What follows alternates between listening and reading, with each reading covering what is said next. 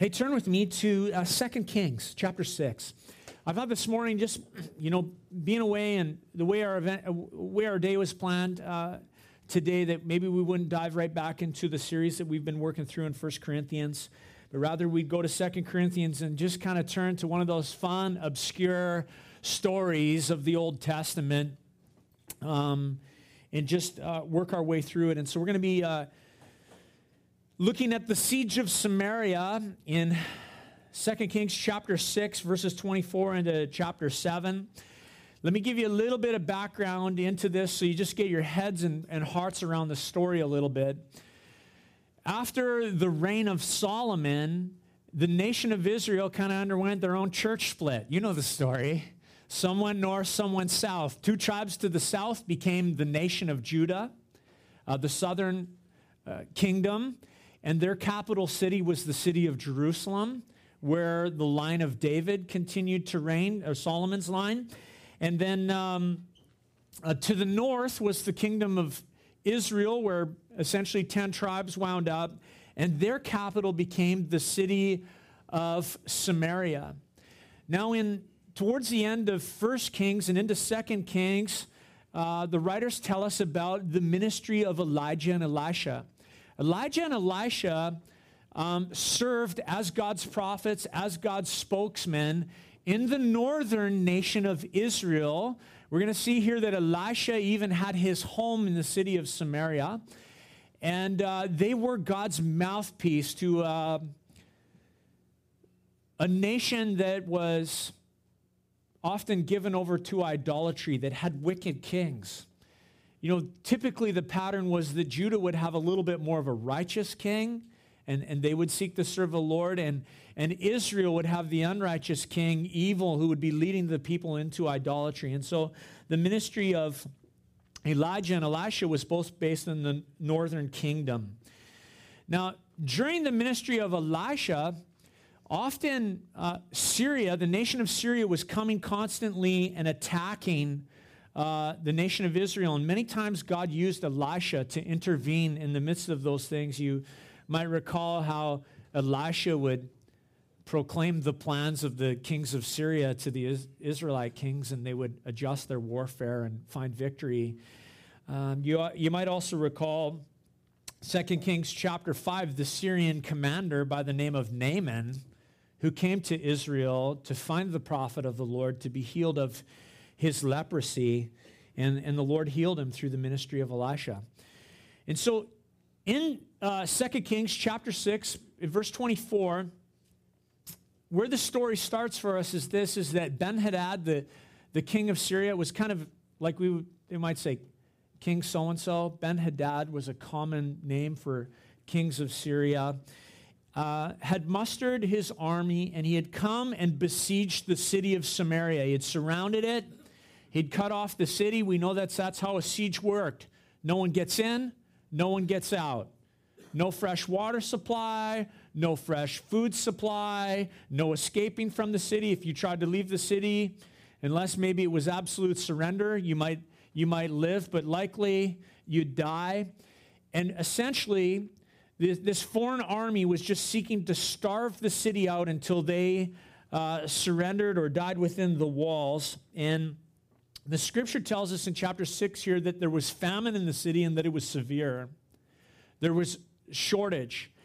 And you can only imagine the seriousness of the situation. I mean, in, in fact, it, it, got so desperate that the writer of Second Kings tells us exactly how bad it was. He says this that a donkey's head sold for 80 shekels. That's 640 bucks. I kind of just did the math. So you can imagine, you know, what a lovely meal that would make.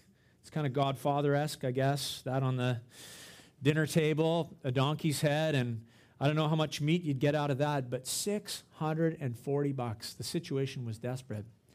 Not only that, the writer says that a cup of bird poop, pigeon's dung, dove's dung, one cup of it sold for $40.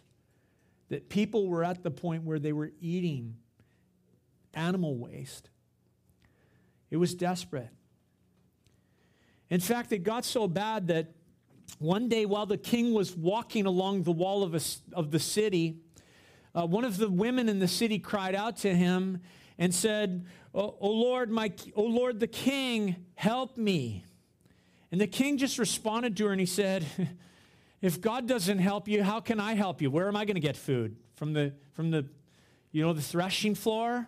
From the wine press? And then he asked her, What is the trouble? And she recounted to him a disturbing story. She said, This My neighbor came to me and said, Come, give us your son, and today we'll eat your son, and then tomorrow I'll give my son, and we'll eat him. And so she gave her son, and they ate him. But the next day, when it was time to do so to the other woman's son, she took her son and she hid him away. It's kind of a cruel twist on Solomon's account of the two mothers.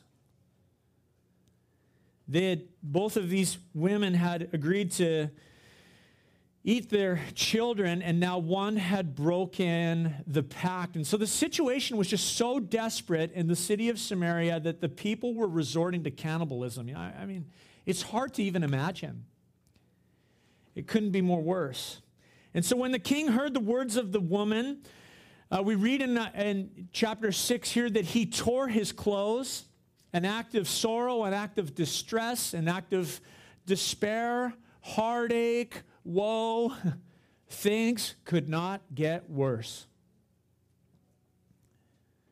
You know, I just wonder how things are going to be some, for some folks. We didn't pray for them this morning, but we need to pray for them yet today. Uh, devastating news in our community this week.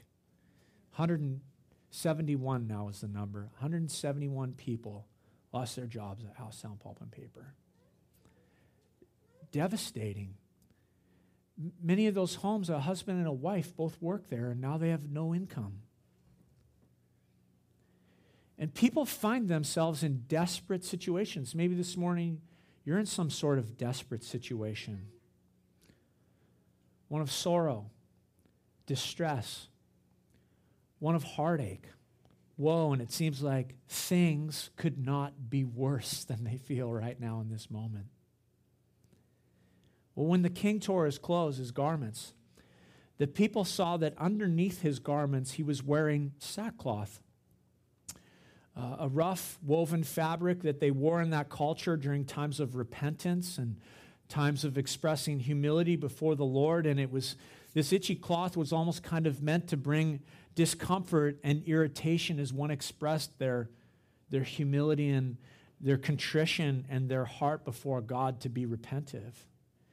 And I'm not sure why the king really here was keeping up appearances in the sense that it was hidden under his robes. Uh, maybe he was just keeping his humility, you know, to himself. But the explanation seems to be, as you look at the story, that Elisha had counseled them not to surrender to the, to the Syrian army, with the promise that as they expressed their humility before the Lord, a heart of repentance and contrition, that God would act on behalf of the city. And so the king had assumed the signs of contrition and humility, but what had happened was that relief had not come.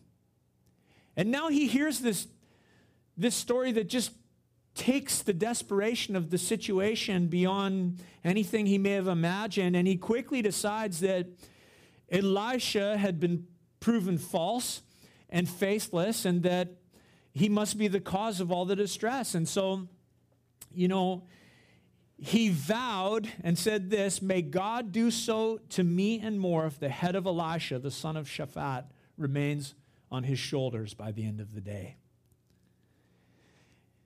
Plan to kill the man of God. Eh, now, if this king was truly humble, humble in regards to his own nation's sin. He, would, he wouldn't have vowed vengeance on the prophet's life. He, he would have remained in a position of humility before the Lord, but it's gotten so bad, he says, it's time to kill the man of God. If you look at 2 Kings chapter 6, verse 33, he comes to Elisha, he comes to the home of Elisha, and he says these words This trouble is from the Lord, and why should I wait from him wait for him any longer? Quite the statement. You know, we know that the scripture counsels us to wait for the Lord. The psalmist said, Be still and wait for God, be patient before him. Isaiah said, They that wait on God will renew their strength. Al read to us from Lamentations chapter 3, which I thought was awesome because I was going to do the same thing this morning. And there, Jeremiah said this The Lord is good for those who wait for him, to the soul who seeks him. It is good that one should wait quietly for the salvation of the Lord. For the Lord will not cast off forever. But though he cause grief, he will have compassion according to the abundance of his steadfast love. For he does not willingly afflict or grieve the children of men. Let us examine our ways and return to the Lord.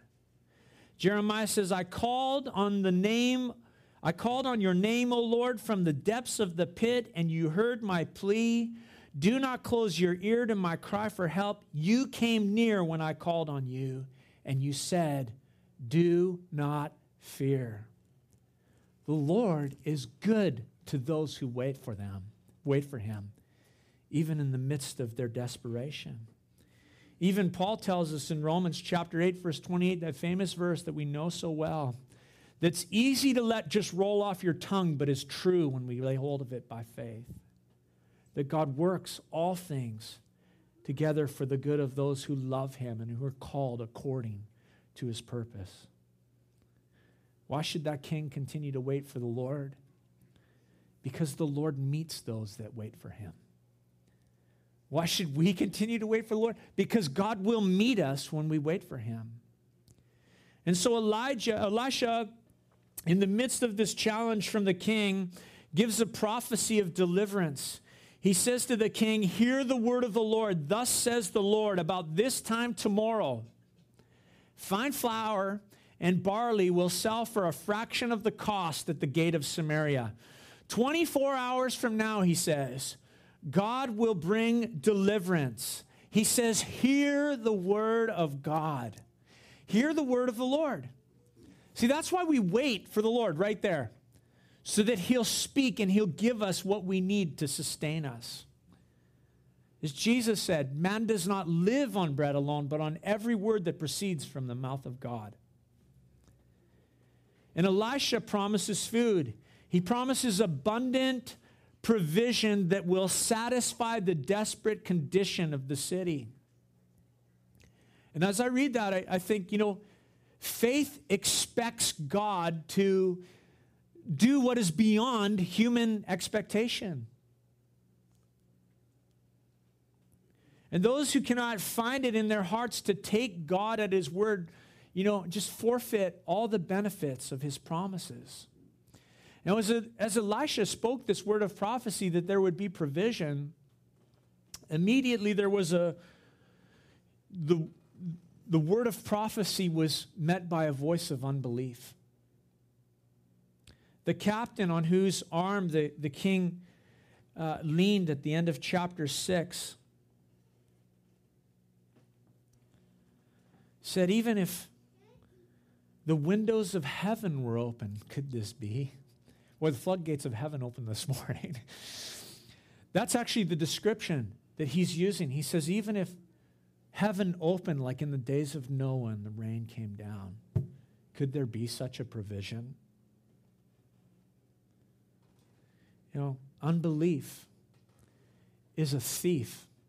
And, and, and God's word is often met by some sort of challenge when it is spoken the voice of unbelief. And the question for us always is this Will I trust God in my situation? Will I take him at his word? Will I cling to his promise? And to the humble heart that is open to God, the Word of God gives birth to faith in, in our lives. The Word of God generates faith. But to the proud, self centered heart, the Word of God just makes that heart almost seem to become, you know, harder. It's like, it's like the sun in the sky, like shining down. The same sun that melts ice hardens clay. And when we're humble before the Lord, it, His word softens our heart and, and fills us with faith. And when we're hardened against God, we're like that piece of clay dried out by His word.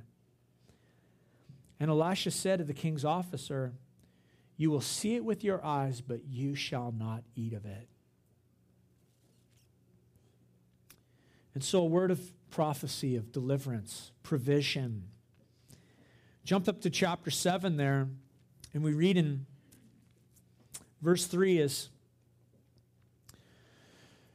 Elisha's been prophesying. We're introduced to some new characters in the story, and it says this Now there were four men who were lepers sitting at the entrance of the gate.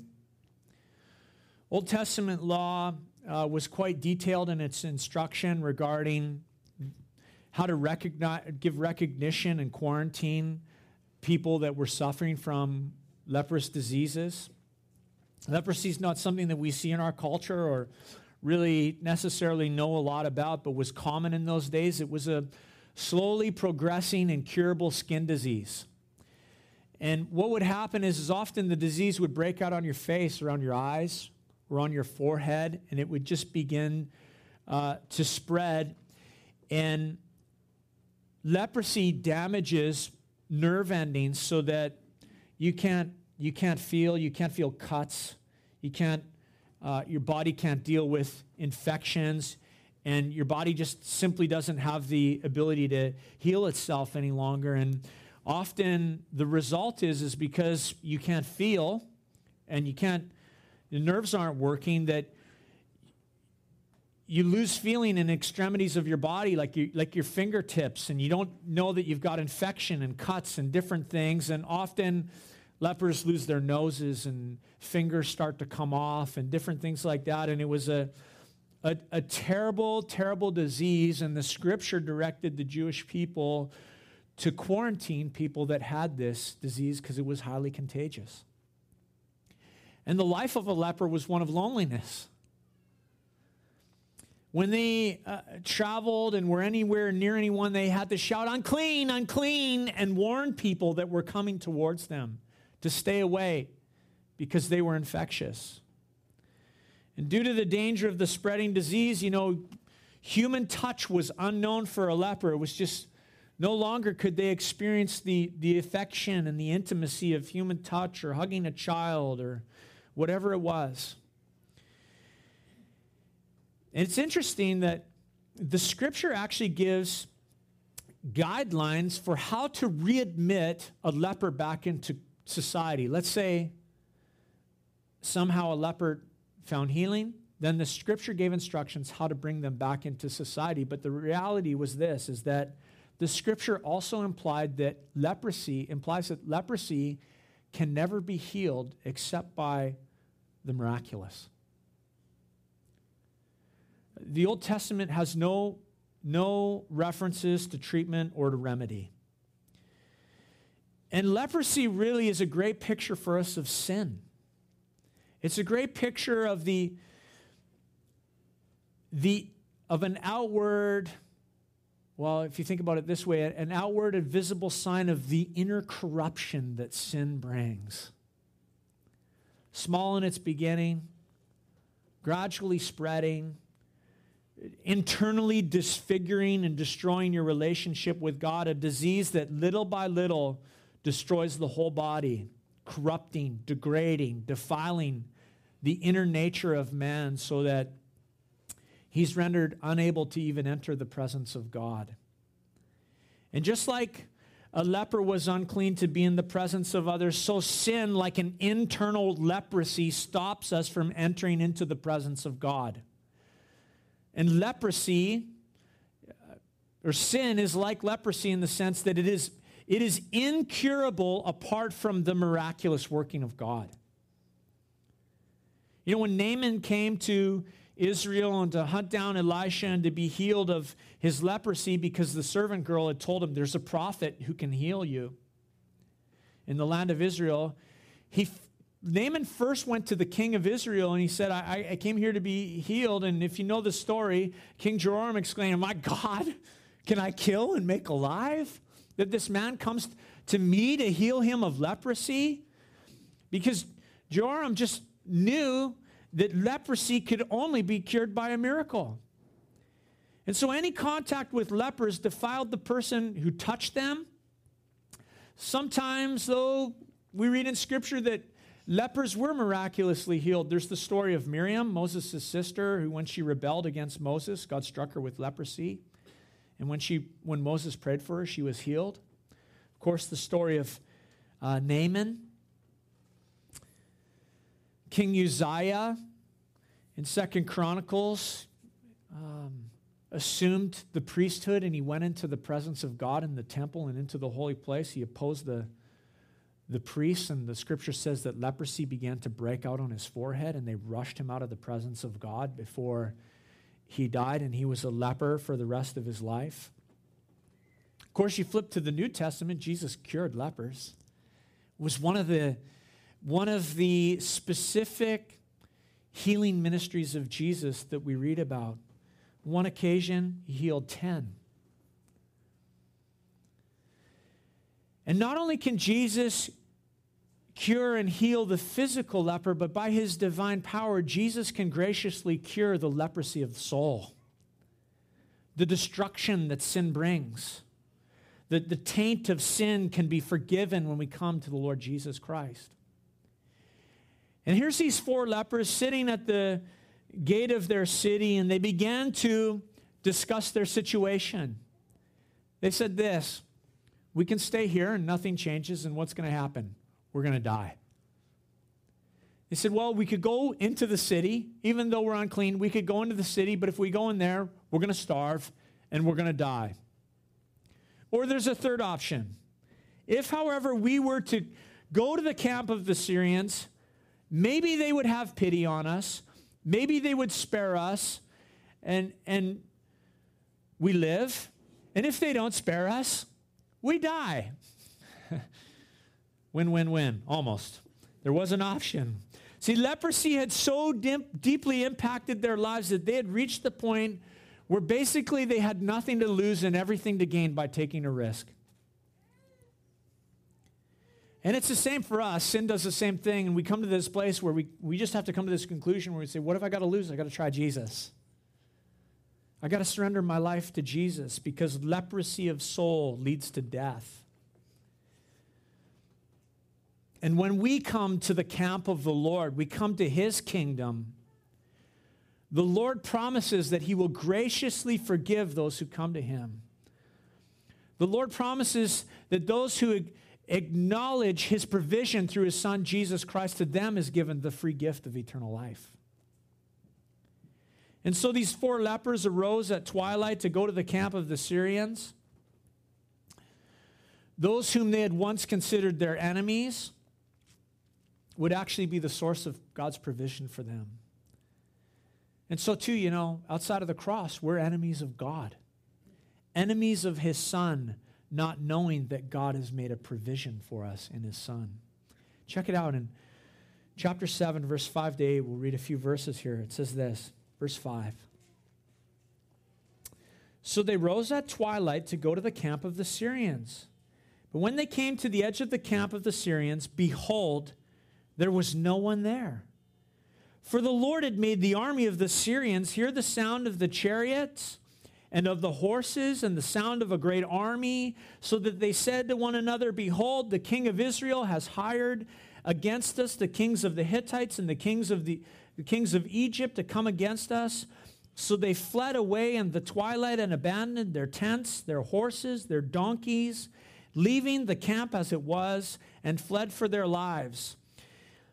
Verse 8 And when these lepers came to the edge of the camp, they went into the tent and ate and drank, and they carried off silver and gold and clothing, and they went and hid them. Then they came back and entered another tent and carried off things from it and went and hid them. I mean, you got to love that story. I mean, just think about it. They roll the dice. What have we got to lose? And they arrive at the enemy camp, realizing this might be the end for them. This might be death. Or we may find mercy. And they did not die. In fact, I would say they found far more than mercy. They found grace when they arrived at that tent, that camp. They found the grace of God. They found provision from heaven. They found that the floodgates of heaven did open for them. Divine intervention, heavenly interruption in the plans of men for those who would take a risk. Verse 6 again says, You know, I, I, love this. For the Lord had made the army of the Syrians hear the sound of chariots and of horses, the sound of a great army, so that they said to one another, Behold, the king of Israel has hired against us kings of Hittites and the kings of Egypt to come against us. So they fled in the twilight. You know, the Syrian army, you think about it, they, they heard chariots, they, they heard horses, the sound of a mighty army, and they abandoned everything. They just left camp like a fully stocked ghost town, you know? Tents, horses, donkeys, food, clothing, silver, gold. You know what the scripture says? The scripture says actually that a wicked man flees though no one pursues. There was no army. And God can, if He wills, you know, just dispirit the boldest and most brave enemy of who stands against the cause of Christ. The Lord can make a stout, brave heart tremble at the shaking of a leaf if He so desires.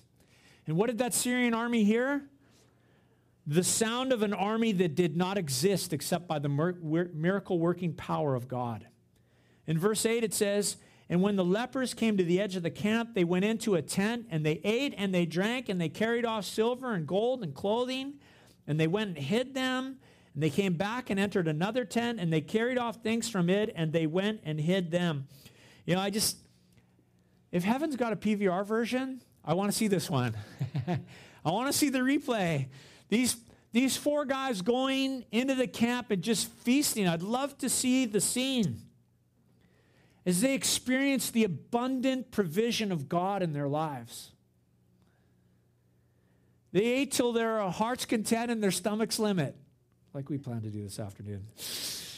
You know, I'm sure they were clothed in the finest of dust. Like, I mean, they, they were lepers. They probably were wearing just scraps of clothing, and now they're dressing in the finest robes of the Syrian army. From societal outcasts to dressing like rich, prominent valuable men in the world. Hanging around their necks and their wrists and whatever fingers they had left, I could see the silver and the gold of the Syrian armies and all their wealth. And they began to take items and to hide them, stashing it away like buried treasure, and then going back for more and taking more provisions and hiding those provisions and taking more and hiding those. And they enjoyed and delighted and reveled in the provision of God. They took opportunity to hide treasure for themselves. And it's a natural reaction. It's, it's good. And coming into the kingdom of God is just like that. We have a similar reaction. We discover the richness and the provision that God has for us spiritually. And like men who have found treasure, we take the promises and the riches of God's kingdom and we hide them in our heart. We dress and we clothe ourselves in the righteousness of Christ and we feast on His Word. It becomes our food and our bread. And like these lepers, we know the miraculous provision of the kingdom of God. And as they enjoyed the spoils of grace with all of their needs met, a realization set into their hearts, and it's the same one I hope will set into our hearts this morning. It's in verse 9 they said this. Then they said to one another, We're not doing right. This is the day of good news. If we are silent and wait until morning light, punishment will overtake us. Now, therefore, let us go and tell the king's household.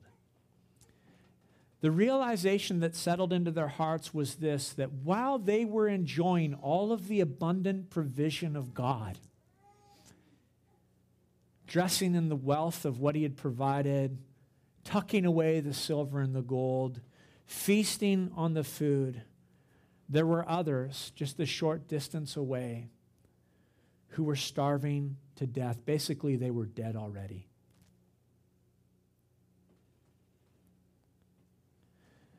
Those left behind in that city, starving to death, were spending whatever they had left on that which would not satisfy pigeon poop and donkeys' heads and cannibalism, sacrificing their children with the hope that they could live on, starving, suffer, suffering from a leprosy of soul, dead in their sin, in need of someone to tell them about the abundant provision God had provided. And so, too, for us, there are people all around us who need to be told about the abundant provision God has provided in the person of Jesus Christ for the leprosy that's in their own hearts. And these lepers said, This is the day of good news. This is the day of good news. We're not doing right by keeping this to ourselves. We must go back and tell the city. And so those lepers traveled back to the city, to that very city, you think about it, a place where they had been excluded and quarantined from. And they went there and they delivered the good news that God had provided. God had made a way. He had provided a provision. They delivered the good news. And just like often is the case for you and I when we share the good news of Jesus, when these lepers went back and they shared the good news, those who heard the message in the city were skeptical. They thought it was a trick. They suspected that maybe the Syrian army was trying to pull a fast one on them and had gone into hiding, and when they'd come out of the city, they'd be destroyed.